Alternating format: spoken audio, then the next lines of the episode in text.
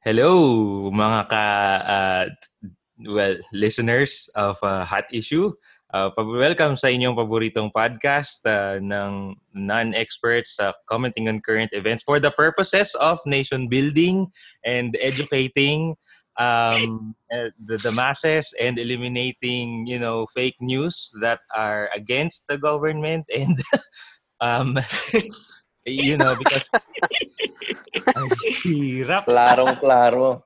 Wala Ah, Klarong klaro. Parang, Okay. Okay, so gusto niyo ng ano? Namimigay, nagbebenta din pala kami ng Not a Terrorist shirts. yes. So, Please Uh, click the link to our merch store. hindi, joke lang, walang merch. Pero okay yun, ah, yung shirt na ah, front and back, Not a Terrorist. Mm, Para clear. yun. Terrorism ba yun pagka sinabi kong fact Duterte? Kasi what if I actually want to? Fuck him. Ano, Because I support the president. Ay, ng mga lusot. Iisipan ko lang. Oo. We we are recording on the 7th of June on Sunday. Um, so, and uh, we are doing this online.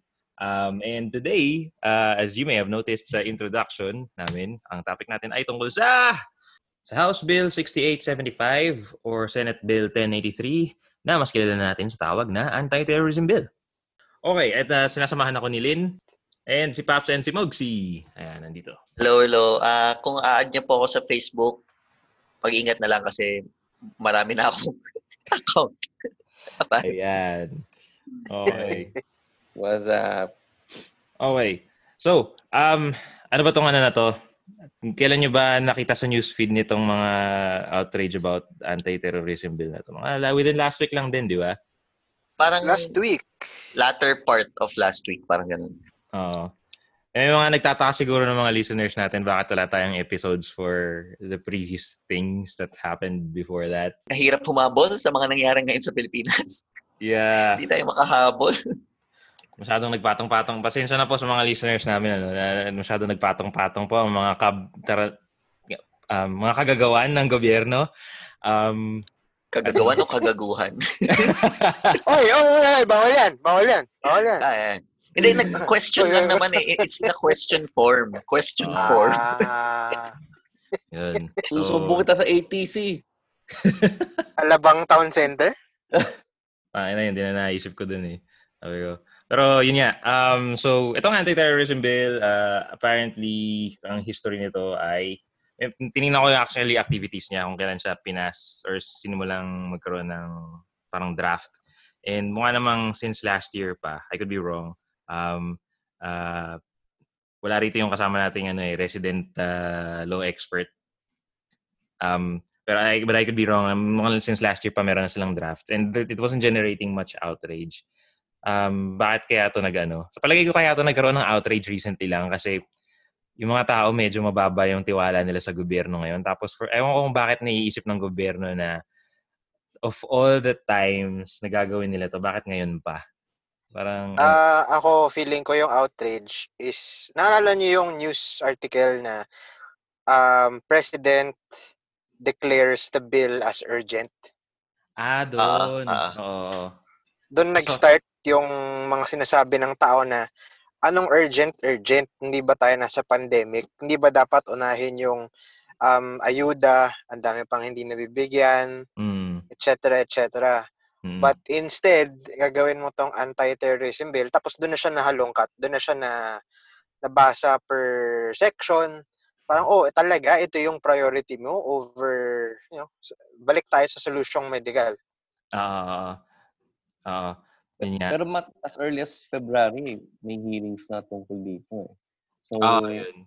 yeah, pero nga, nag-transition tayo to the um, pandemic. Kaya medyo natabunan actually ito naman ng attention. Pero coming to the coming to the conclusion na nung ni-raise na nga ng president yung actually hindi yan basta-basta oy urgent to ah may certification actually na ini-issue yung presidente natin Mm. para ito ay may ta- ma-take up agad ng ano ng house Tsaka pag tiningnan mo kasi yung title, parang wala naman eh, di ba? Parang an act to prevent, prohibit, and penalize terrorism. Parang sino ba kukontra dun, di ba?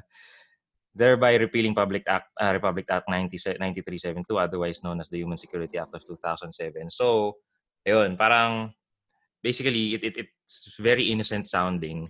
If this was probably done in some other time in the past, I don't think there's gonna be And some other of- country. Yeah, and some and some other country, correct.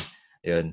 So, nagkaroon nga ng outrage dahil doon sa in sinertify as urgent. Um, and, meron bang ano, arguments yung mga DDS for this? Ano ba yung mga na, na- ano niya? Uh, Mga pro... Siguro terorista ka kaya ayaw mo ng anti-terrorism bill. Oo. well, yun, yun ang primary argument, oh. Tapos Bakit yung ka pangalawa, Kung, bakit ka matatakot kung hindi ka Oo, naman yung- terrorista? Or, yung pangalawa, bibigyan kanila ng narrative na kesyo yung pamangkin, kamag-anak, or whatever nila, eh, terrorized by the NPA Oo. sa kung saan mang probinsya. Tapos hindi mo daw naranasan yung nararanasan ng family member nila na yun. Mm-mm. So, wag daw makisausa, ganyan-ganyan, hindi alam mo yung sinasabi. Uh, and both arguments are a dud, are duds, right? Because, not because I'm a supporter ng, I- I- not because I don't like the anti-terror bill, it means an, na terrorista ako. Mm. Same way na not because I support animal rights, eh animal na ako. Same way na pag supporter ako ng LGBTQ equality, eh LGBTQ na ako. Oo, Pa- Tapos dun sa pangalawa Oo. naman, dun sa pangalawa naman na ito yung experience ng family member ko. If tingnan these people probably didn't read the entire thing. Kasi Yeah, pwede mong ilagay sa isang maliit na table yung differences ng HSA tsaka itong Anti-Terrorism Act. Mm. Ah, in-increase lang niya yung wiretapping duration, in-increase lang niya yung detention duration, tinanggal niya yung reparations pag napagkamalan ka lang. Oo. Dati alam ko 500k per day yung babayad sa'yo for wrongful detention pag napatunayang innocent ngayon tinanggal. So these so-called securities, uh, tapos yung ano pa, pwede ka nalang i-detain uh, without uh, investigation or warrants, right?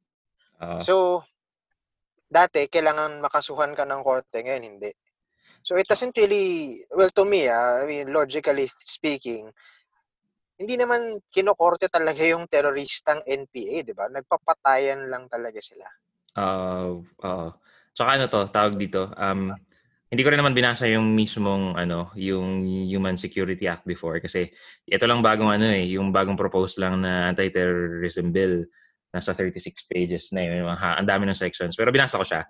Um, and uh, yun nga, nabanggit mo na itong ilagay, ilapat mo sa isang table yung differences ng dalawa. Uh, apparently, meron tayong mga friends na lawyers na ano eh, nag, nag-release ng table ng comparison ng dalawa. And bukod dun sa mga sinabi mo, uh, may mga nadagdag pa na parurusahan yung anti-terrorism bill whereas previously sa Human Security Act hindi siya covered. Such as for example, um, sa Section 3 nitong anti-terrorism bill, sinasabi na, um, asan ba yun?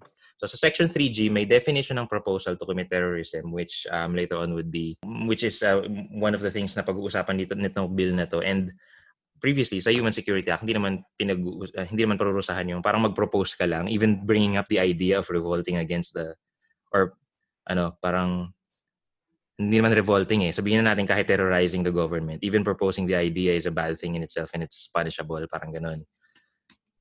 So, ewan ko, the, hi- siguro mahirap na tanong yung ano eh, yung dapat ba ang isang tao kapag ka nag-propose siya, even just bringing up the idea um, amongst his friends na mag-conduct ng act of terrorism sa government, dapat ba natin parusahan yun, yung tao na yun on that, ano, on that action alone?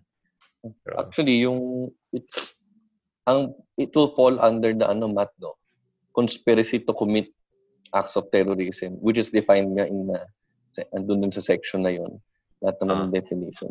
Ang nakalagay naman doon specifically two or more, people agree.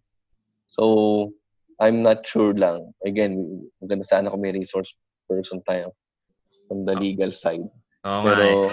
Oh, so parang kung ako lang, ako lang nag ako lang in this, ano eh, parang to commit the act of, ano, terrorism. Pero nakalagay din naman doon, under the, ano, planning, proposal, or any kind of participation eh. Ayun, oo. So, it will fall under that. So, yun yung, I think, ako, ang, ang ano ko, opinion ko, clearly defined naman kung ano ang mga sanction doon sa sa bill.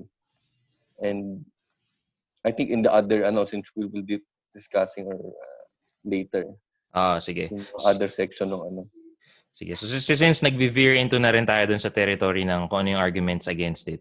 Um, di ba ngayon makikita natin ang argument ng mga tao against this is normally, itong bill na to, um, matatapakan yung mga karapatan natin for freedom of speech. So how do we generally feel about that? Do we think that the bill is in fact trampling on, on our rights?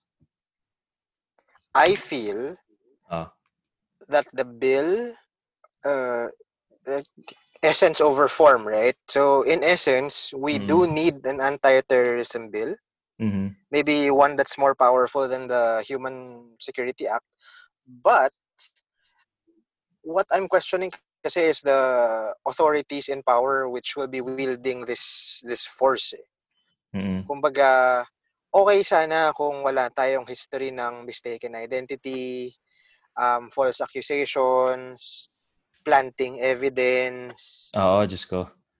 and all this Ragos. social media machinery, right? So, Mm. o yun, si Ragos, di ba? Last week lang kinasuhan na yung si, oh, I forgot his, Oo. his name. Florendo. Basta yung buong team niya, si Florendo, kinasuhan na sila for murder, I think is one of the charges, and planting Planting evidence. evidence. So, kunyari, ah, matino, yun na lang yung word na gamitin natin. Matino ang law enforcement at mapapagkatiwalaan. Sure, by all means, do this Go. anti-terrorism Oo, oo. act para mawala na yung NPA and all those uh, plotting against the government in a violent way. Sure. But when you have these uh, corrupt people in positions of power na hindi nga ma ma-punish yung sariling mga tao nila in their own ranks who Oo. violate uh, various GCQ, ECQ rules, anong papagkatiwalaan mo na hindi kanila i-detain wrongfully? Mm. Meron din, I think, a few days ago lang, yung nanay sa BGC, nilalakad yung anak niyang 3 years old. Yeah. Hinaras ng pitong police women. Mm. So, keso, ang understanding daw ng police women, eh, bawal or hindi dapat nasa labas yung mga bata. So, you have a huge disconnect between those creating the bill upstairs and those implementing. Mm. I agree with Lyndon.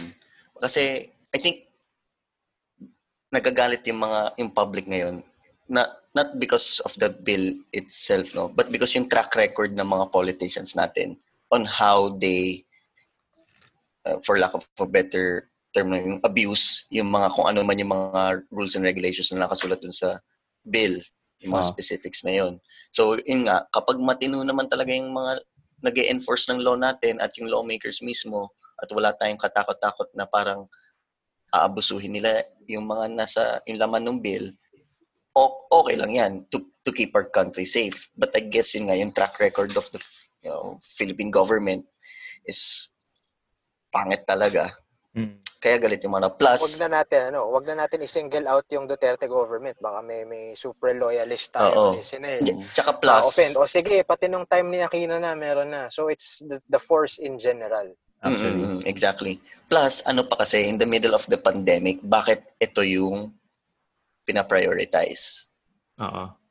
Oo. Tama yun, oo nga. Tsaka, tsaka good point nga yun na na-bring up mo nga rin yung ano, yung kahit, kahit isama mo na ibang administrasyon in the past. Um, I feel like, uh, I, I don't know, I would still be against um, or be very vigilant about any bill that seeks to curtail um, people's freedom of speech regardless of who the president is. Um, kasi al- naalala ko nung panahon na GMA, ang dami ring ano eh, sobrang high vigilance din yung mga tao nung panahon na yun. Sa mga Pati kay Pinoy naman Pinoy. eh. Sa Pati kay Pinoy, ang dami. Talaga ba? Dami. Oo. Okay. Hindi naman kay hindi naman sa panahon lang ni Duterte nagkakaroon ng mga rally, protest at ah, mga ganitong situation eh. It's just that yung followers niya makakulto. Mm Oh, yun nga eh. Hindi siya So- pwedeng magkamali. Si Pinoy, tinanggap na nating nagkamali siya. Oo. Diba? Tinanggap Actually, natin yun. Even, eh, kung sino man yung mga followers niya, alam naman nilang mali eh. Si Duterte hindi. Kasi kay sa current administration, hindi, walang mali yan. Tama yan. Magtiwala ka na lang. Sorry, Mm. pa-edit out nung guy. sige, sige. Inulit mo lang ulit. Inulit mo lang. Hindi. At saka ano pa ba? Kasi di ba parang, yun nga, um, our law enforcers, how they manipulate the law. Like yung minanggit ni Lyndon kanina na yung nagmanyanita, hindi naman napapagalitan.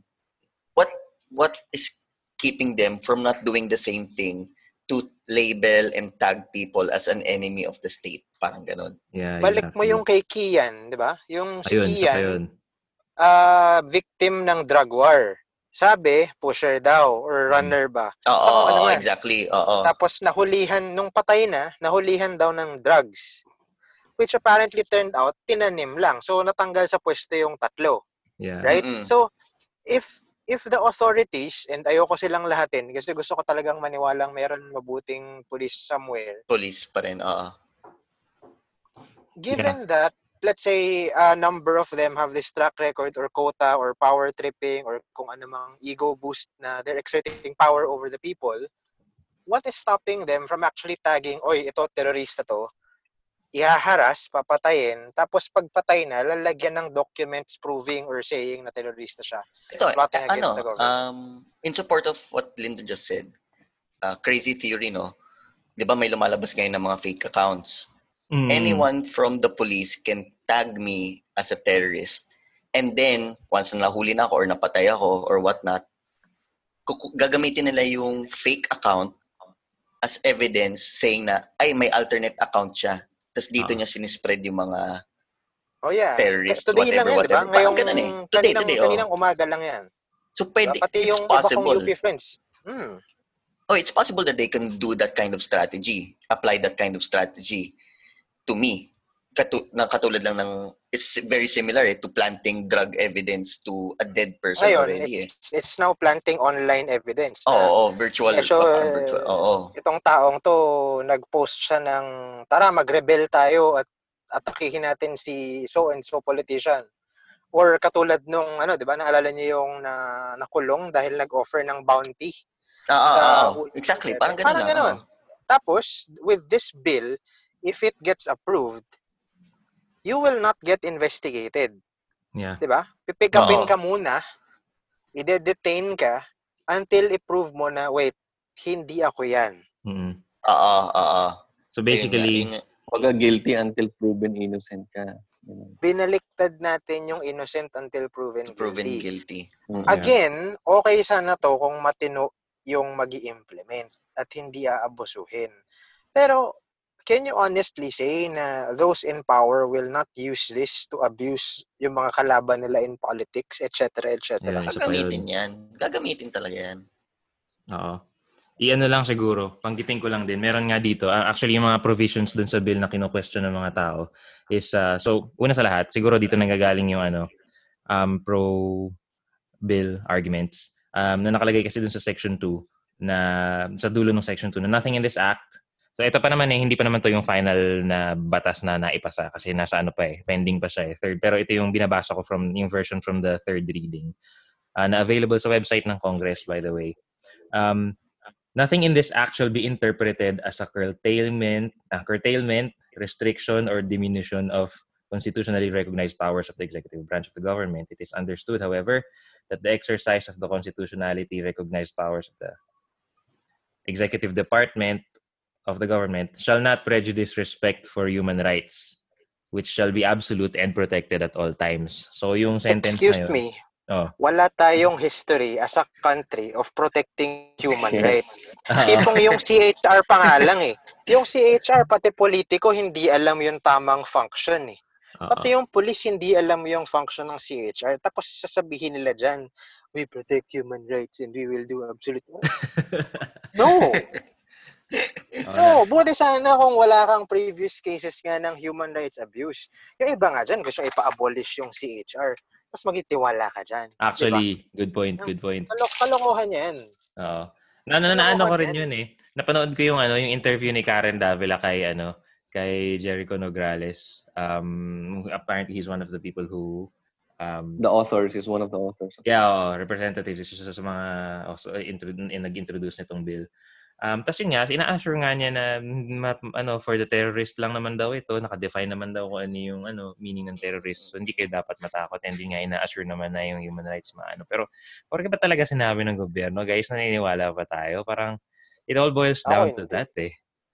Uh, ako, ah, sige, Sa, sa totoo lang, I'm not I'm not afraid for myself.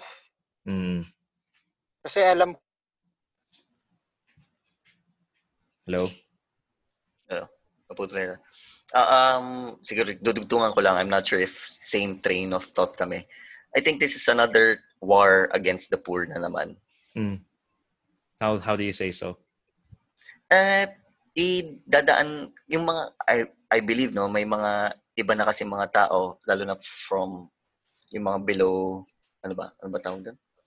Middle class? Mga below uh, middle class that are starting to see what's going what's wrong with how the government is handling everything.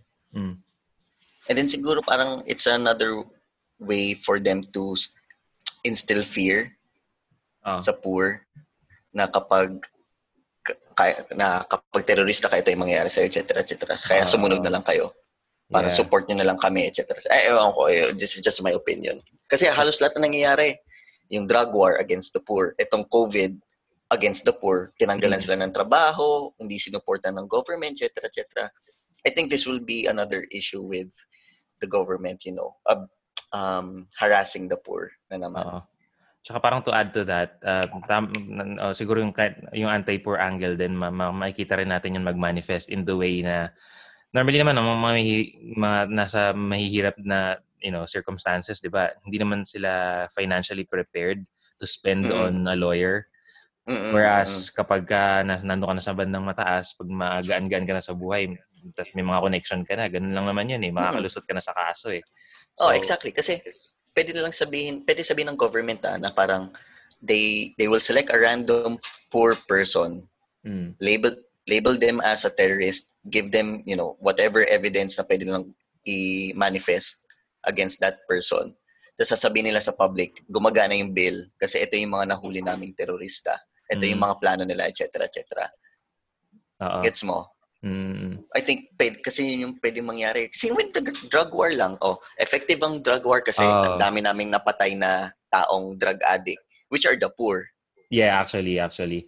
So parang na pinlantan, pag na most na pinlantan nila ng evidence, di ba? So I think uh, pwedeng similar yung mangyari sa etong sa bill na to. Ang dami naming teroristang uh, na napatay or nakulong or whatsoever. And pwede pa kasi doon yung mga ano eh, ang mga estudyante na mm. namumulat na yung ano, yung kaisipan nila towards uh, what's happening with the Philippines.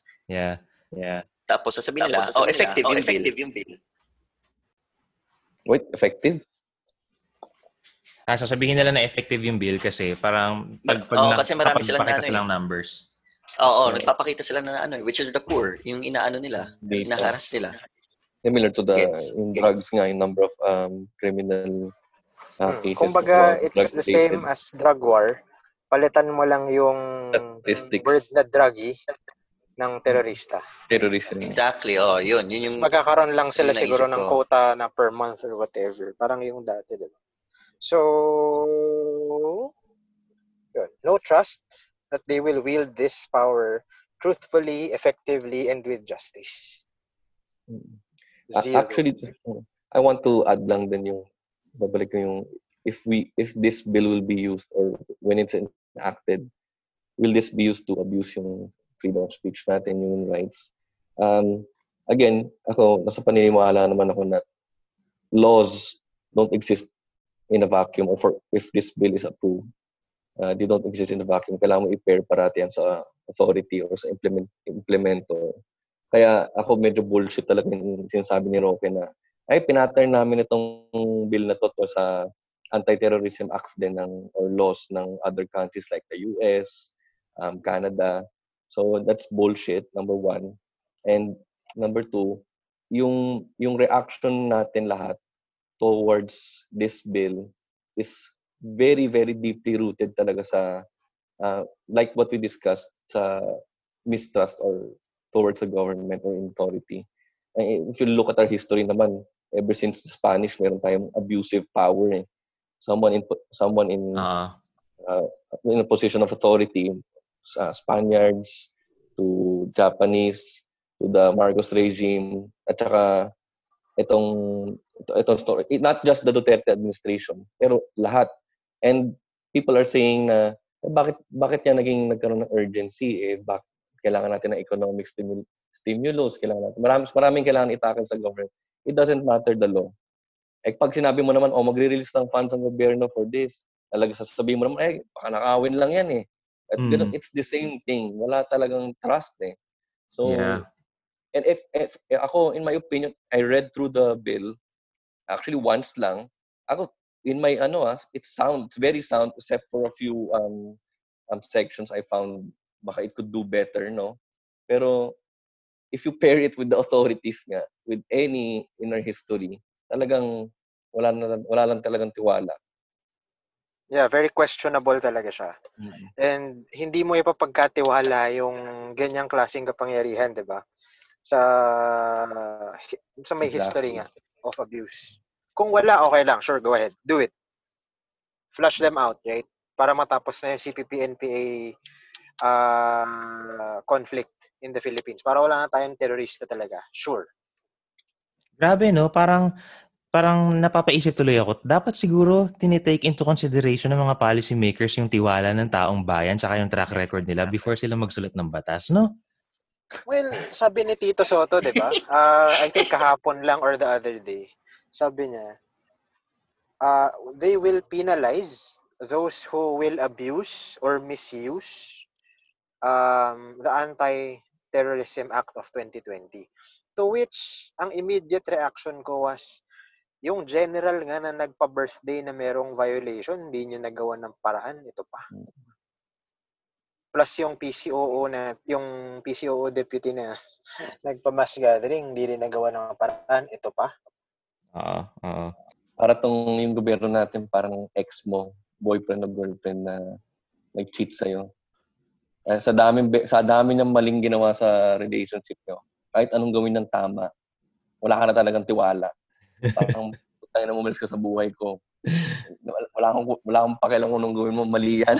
Oo. Pero hindi ka naman naglalahad ng true to life experience na, na nalagay na yan. Ah, hindi. Naman, hindi naman. Okay. Sige. May mga ano, may mga specific na pre- provisions dun sa bill na ano, tawag dun, na that people are actually finding questionable na kasi kasi baka meron tayong mga listeners na ano eh, who wouldn't necessarily agree with us mag, na magsabi na the bill seems clear in laying down the parameters as to what terrorism is. Um, ako, again, naman namin sa listeners ha, hindi kami mga law experts again. But um, there are uh, some provisions here that I find uh, kind of, um, at least it should raise the question um, to somebody who's reading it. So in section 4, doon nakalagay yung definition ng terrorism. Tapos may mga bullet points Hmm. uh, from A until A until E. Uh, so may five items. Pero yung first three items yung ano yung actually nag, nagtataka ako kasi nakalagay doon parang engages in acts intended to cause death or serious bodily injury. Uh, yung B engages in acts intended to cause ex- ex- extensive extensive damage. C ex- engages in acts intended to cause extensive interference with damage or destruction to critical infrastructure. Um, I personally have issue dun sa word na intent eh. Kasi um, an, paano mo ngayon patutunayan na what someone is doing is actually intending to do terrorism? Parang yung attribution nung malice, it can be arbitrary sometimes eh. Kasi for example, parang, parang ano lang to eh, yung, di ba nababawa, may makakasalubong ka sa isang kalsada, tapos nagkatinginan kayo ng masama. Tapos inisip mo agad na uupakan ka ng tao, kaya ang ginawa mo, inunahan mo na. Kasi baka mamaya saksakin ka pa or something, di ba? So in reality, talaga palang masama lang yung mukha ng taong yun at ganun lang yung default niya. Um, so, wala siyang intention at all. Ah, pero, yung understanding mo is that merong possible na intent na saktan ka. Parang ganun siya ka-subjective eh. Um, or for example, nag-post ako sa Facebook ng isang quote from JFK which uh, I, was, I was thinking of uh, this line. Um, Those who make peaceful revolution impossible will make violent revolution inevitable. Oh, for example, pinost ko yun sa Facebook at tapos naka-public.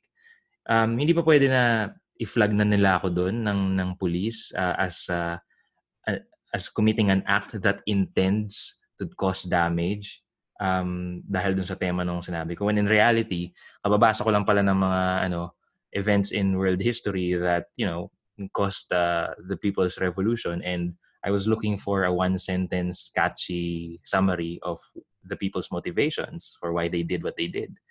Um, so ganun. Uh, ang iniisip ko sana na parallel case is yung kay Winston Ragos eh. Kasi di ba sinasabi natin na hindi justifiable yung pagbunot ng pulis ng barel tsaka pagtutok sa kanya dahil wala namang signs of unlawful aggression. Um, and uh, we've defined unlawful aggression to be yung malinaw na threat sa buhay ng mga pulis in the form of an actual weapon or uh, or, or of an actual weapon na inaambana ni Winston Ragos sa kanila. Um, and wala yon wala tayong nakitang ganun sa, sa kaso niya. Kaya sinasabi natin na pwedeng kasuhan yung mga pulis. Um, unfortunately, dito sa anti-terrorism bill, uh, wala ako nakikitang kahit na anong prerequisite like an unlawful aggression which makes it uh, unambiguous na merong intention to commit terrorism yung suspect dito. So parang ano, So parang ibig sabihin yung law enforcement or kung sino man mag-implement ito, sila yung deciding factor. Oo, yes, yes. I, I really think kung, yun yung problem. 'Di ba? Yun yung pagka uh, uh, this is the first time I'm hearing yung mga provision, yung mga ganyan. So mm-hmm. yun yung initial ano ko, thought ko na parang ibig sabihin, what kung sino man mag-enforce nito, kung kung ayaw lang nila yung tao for some reason or pangit nga lang yung tingin, katulad ng binention mo kanina, sila yung pwede magsabi na uh, okay, may intent siya to cause yung whatever, whatever na binanggit mo as part of the anti-terrorism. So, pwede siyang terrorist, tapos na. Wala nang pwedeng lumaban doon. So far, ang nakalagay dito sa act is, ayun nga, parang basta meron silang probable cause, pwede ka nilang arestuhin without a warrant. Yes. Tapos, i-detain ka nila without a warrant for 14 days na kung ano, kung pinayagan ng Court of Appeals tsaka ng Anti-Terrorism Council, um, pwede pang i-extend for 10 days pero nang walang warrant.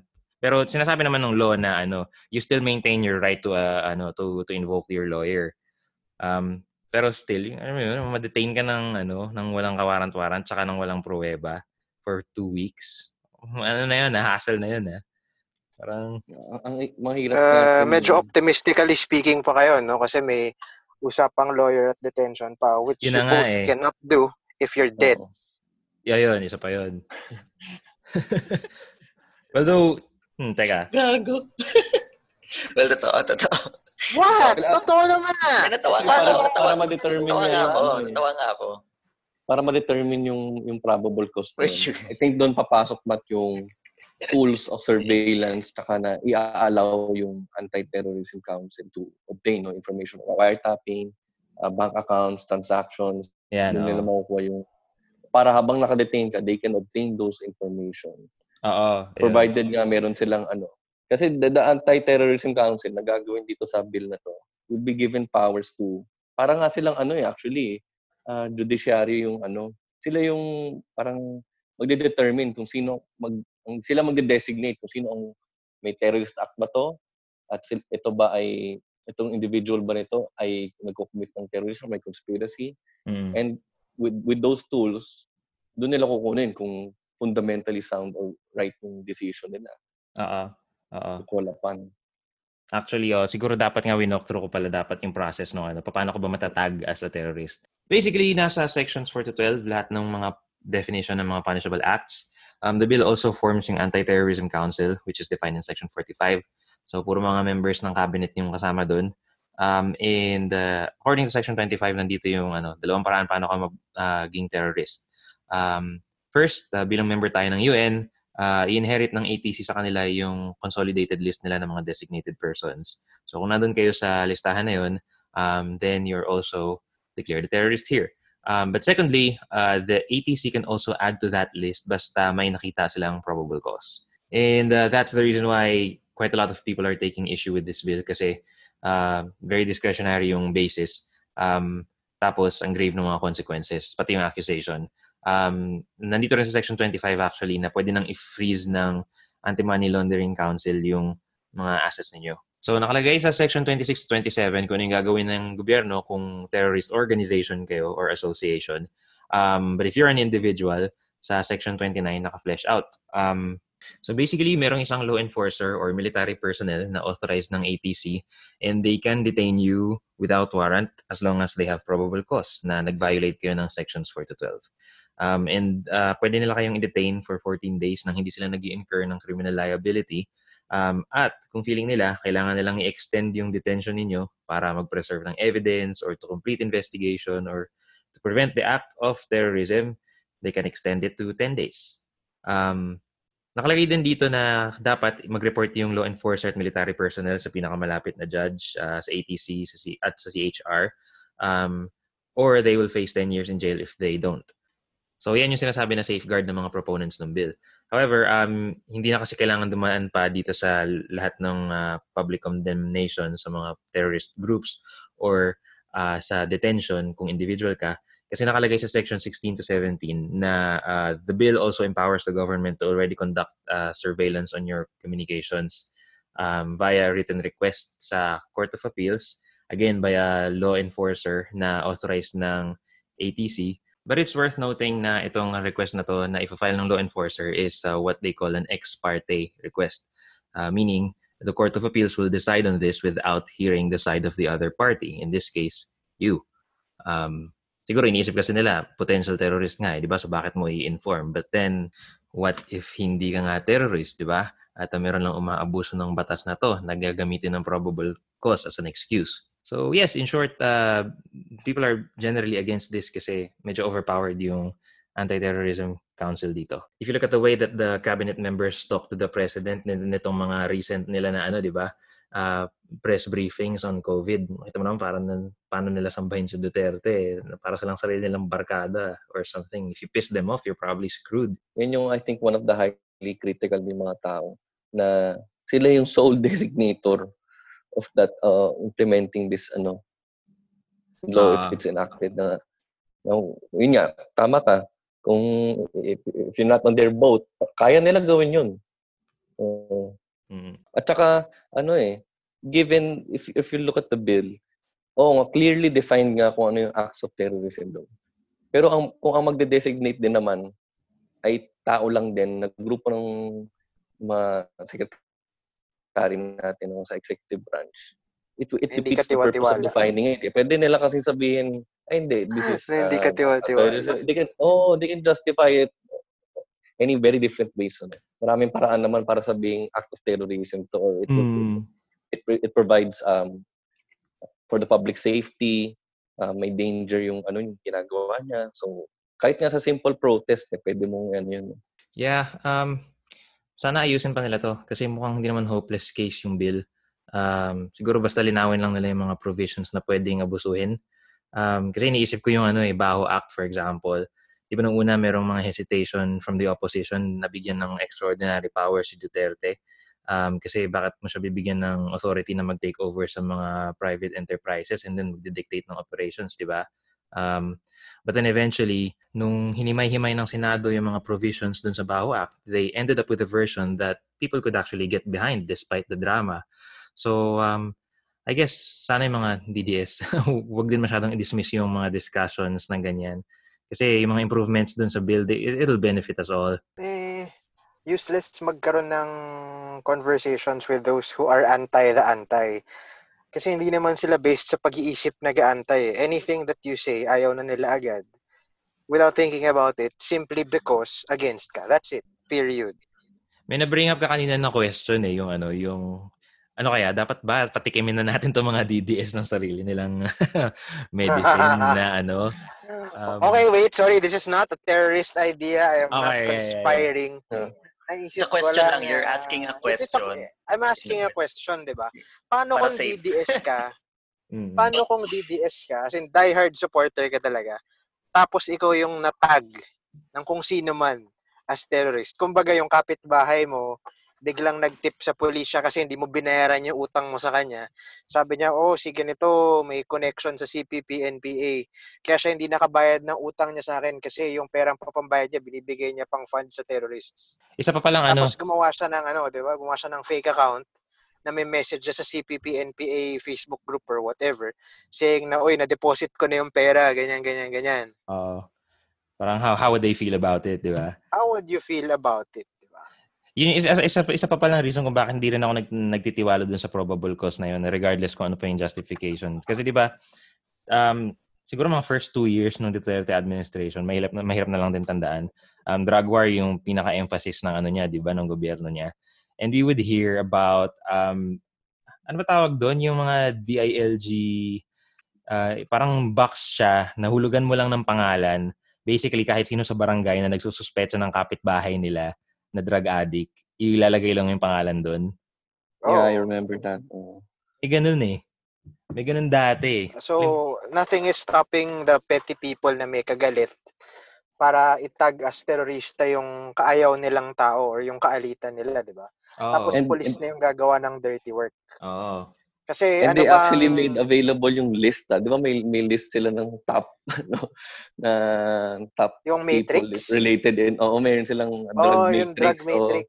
tapos meron doon mga tao na parang, what? Shit, nandun ako. Tapos nakalimutan natin throughout the years, 'di ba? Nakalimutan na natin si Peter Lim. Mm, yan. Oo, Diyos ko. Oh, may mga Na businessmen walang doon din sa diba? provinces, ah, na sabi nung Duterte administration related to drugs. So, parang, di- since sila rin magiging sole ah, arbiter nitong ng itong bill nito, they can easily release another list. Oh, ito mga terrorist link, link ng mga taong to. You know, come to think about it, yung anti-terrorism bill, hindi pala siya nakakatakot dahil lang sa marahas yung pulis eh, no? Pero dahil sa meron tayong mga radicalized na mga mamamayan na ilalaglag ka, Oh. maprotektahan lang yung, presi- yung allegiance nila sa presidente. Oh, o ka, tinan mo tong mga face ah, mga fake Facebook profiles na to. I would not be surprised kung ang goal nito ay magpakalat ng terrorist propaganda gamit yung pangalan ng iba. Mm. Ay, Ito nga yung gagamitin nilang evidence pang-tag Oo. sa tao. oo. For sure. Ah, actually, what yung what- another provision lang nung ano is Hmm. yung yung power of detention ng bill, no? Kasi maraming na, na- nakita ko lang through discussion, no? May recall siya sa Marcos regime kasi yung Marcos regime Mm. ni, nilift niya yung ano yung ano ba dito? Yung Habeas protection corpus. habeas corpus, yes. Ah. so, so, maximum nun, 3 3 days ka lang or 72 hours ka lang pwede ma-detain if wala ka namang mapatunayan sa'yo. Ah, Ano ba yung habeas case, corpus? Yung ano yun eh, di ba? Ang, ang, ang alam ko lang sa habeas corpus, Ang- ano siya? Parang extraordinary writ or basically parang Yes, uh, sa- issued by the Supreme Court na kapag ka ini-issue niya normally sa isang taong kino-complain, normally in, in this case, pinag-uusapan natin police yung iniisip natin mako-complain, na kung wala naman kayong ebidensya uh, pa or any justifiable, you know, or strong evidence against the person that you are detaining, you have to produce that person's body and let them go. Parang ganun. Oo, parang basic ang ano noon, eh, it protects the the individual na hindi siya pwedeng in custody, in custody ng ganung katagal. Ah, nang wala ayun nga, nang wala siyang infractions or any, anything uh, legal person to be kept in prison without ano. Oh, hindi pwede yung kulong Oo. muna, charge later. Oo, y- yun. Katulad nung ginagawa dun sa Cebu 7 or Cebu 8 na ata. Yung Hmm. Ah, nag-peaceful eight na. protest, ginawan ng riot, kinulong, Mm. dinetain, tapos tag tinanong mo ano yung charge, hindi pa alam. Tapos nung, I think a day or two, saka, uy, meron ng charge. Ano, Ah. sinabi yata parang ano eh, nag-violate daw sila ng GCQ. Kaya daw sila inano or something. Yun daw ah, yun yung narinig ko. uh, pero ba- violate, violate, mahu- mag- manghuhuli sila ng nag-violate ng, ng GCQ, pero, Eh, na nag-violate ng ECQ, wala silang magawa. oo, just Ah, go. uh, double standards lang talaga. Ay, babalik nako. tayo sa, Iba, iba talaga. babalik tayo sa wala tayong tiwala dyan. Oo. Mm. Parang, huwag nyo na kami lokohin. May question pala ako for clarification. Hmm. Di, di ba parang sinabi nila na signature na lang ba ni Duterte yung kailangan for the bill to be able, ay, for them to be able to enforce the bill? Tapos ano yung sinasabi nila parang after 30 days kung hindi daw isignan may mangyari? Ano yung may man, mga nabasa akong ganun or may narinig ako mga ganun eh. So, the way kasi na, na, na, na, na, na, na ipapasa mga batas is, ang normal na process, di ba yung Congress, dalawa yung ano niya, Mm-mm. yung Mm-mm. niya, yung lower house, yung House of Representatives, tapos yung Senado. Tapos basically, dapat manggaling sa House. Tapos, uh, review ng Senate, normally ini-edit nila yon Tapos kung ano yung final version ng pag-agrihan nila, binibigay kay Duterte sa presidente para pirmahan. Pag pinirmahan ng presidente, Goods na. patas na. Oo. Mm-mm. Pero ang nangyari kasi dito sa anti-terrorism bill, sa Senate nang galing yung version na initial, at least within the past few weeks. Ah. Tapos, um, binaba nila sa House, um, itong House tinanggap yung version na ginawa ng Senate. So, kung wala na pala silang i-edit, basically, parang in essence, they are a unified, ano na, lawmaking body submitting that Mhm. version by the Senate to the, ano, to the President. So, yung pirma na lang talaga niya hinihintay. Parang bumilis. Tapos, meron pang technicality na um, itong Congress, pag naghain sila ng bill sa Presidente, tapos hindi niya pinansin, within a matter of 30 days, uh, akala ko nga 60 days, eh, pero backpay ko yata yung iniisip ko, the bill becomes law. Maganda rin matakil what if, ano, um, since may dupe, since nga um, galing nga sa lower house to ng February, um, during that time, um, according to Lacson and uh, kay Tito Soto, no, there was uh, ample time for everyone to ano daw to raise their issues or concerns tungkol sa bill para ma mapag-usapan. Pero according to others ng mga ibang representatives sa sa house, Mm. hindi daw sila nabigyan ng ano dahil nga nagkaroon na ng um, aside from the pandemic na nagkaroon na may urgency na yung president dun sa bill. Kaya medyo na-rush daw yung processing ng ano Oo. sa, during the hearings. Hindi lahat nakapagsalita. Nakita ko rin yan eh, inuulit-ulit nila action sa mga interviews niya na um, inimbitahan pa nga daw nila yung CHR pero yung CHR yung hindi sumusupot sa mga hearings. In my opinion, hindi naman yung attendance dapat ng CHR yung problema eh. Kahit ano pa mangyari, kahit halimbawa pumasa ng third reading yan, kung dun lang merong nakakita na merong uh, unconstitutional na provision o kaya um, provision na pwedeng abusuhin, dapat tanggalin na nila, ibalik na nila. Kasi sasabihin niyan, ano eh, uh, nakita niyo na pala yung mali, bakit binigay niyo pa sa presidente at hinayaan niyo pang mapirmahan niya? Di, di ba parang ganun din. Dapat di sila nagpapaso ng mga trabaho na hilaw. Binabayaran sila ng taong bayan eh. Tsaka yun nga, parang paano siya naging urgent? Eh, yung extension nga ng Bayanihan Act, hindi pa nila naayos. Ayun ang pinaka very questionable. Bakit urgent ito? Mm. Walang explanation from our ano eh. Pero I understand there, there's yung may NPA, yung ayaw nila mangyari Marawi. Hey, but there's good news. Ah. Some of the some of them have already started to withdraw yung yes vote tapos nagiging no. And then I think uh, a day or two ago nagkaroon na din yung statement ng DOJ that they will um, check on the constitutionality Oo. uh, of the bill. So there's progress, right, uh, on Mm. the side of free speech and the general public. So, yay! Oh, yay. Buti na lang may nagagawa ang karereklamo sa gobyerno. Thank God. Ay, Although, nako, ano, dilaw, dilawan ka talaga. Hindi naman ano. Pero actually, sinasabi nila Tito Soto, bago pa nila na yung yung revision ng bill na yan from the Mm. House, bago pa nila palitan yun, pinacheck nila lahat sa mga ex, um, ano dito, judiciary members natin, kung yung Ah. constitutionality ng ano. So, uh, eh, syempre, you have to take Soto's word for it kung talagang ano ba nila, nag-consult pa sila. Uh, sa- pero based on his confidence, sabi niya, the only thing that the opposition can do is to file a case with the ano with to, the, uh, yung, yung constitutional nga ba yung ano yung bill na pinopropose. That's the Mm. only thing we can do right now kasi good as ano na siya eh. Uh, pagka nabigay na kay Duterte, syempre pipirmahan niya na yan. Oo. So, again, let's see na lang on further updates kung talaga bang they did their homework. Yeah, oo. I guess ganun nga yun. Parang tingnan na lang natin ano mangyayari. Wala. well. Okay na. Um, yun lang naman ang ano kong mga hinaing ko. Meron pa ba kayong mga gustong sabihin bago tayo maging terorista?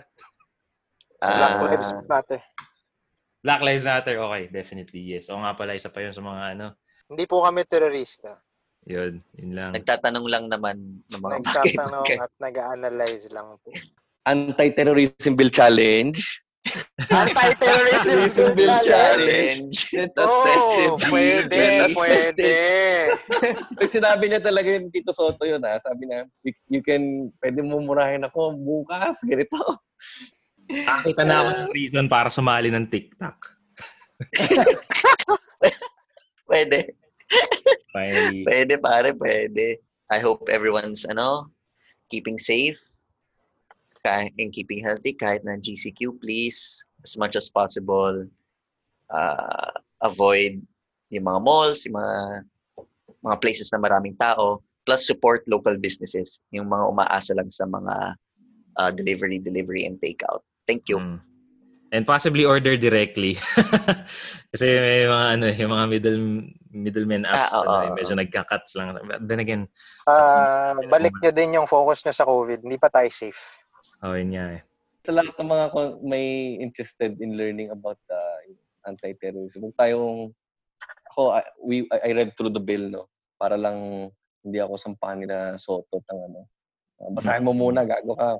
Wala kang alam. So I invite everyone to actually read yung, yung mga revisions ng Senate doon sa bago nila ma i- iakyat kay Duterte. Para hindi naman tayo mga TLDR crowd. So, huwag tayo Yeah. umasa sa mga Instagram story na may chart lang doon. Let's go to the details kung kung meron kayong oras. It's a Oo, good nga exercise din. Yun lang to sa, sa mga publiko tsaka sa listeners. Sige, thank you, thank you, thank you. And uh, we hope to see you again in the next episode. Um, goodbye. Bye-bye. Paalam.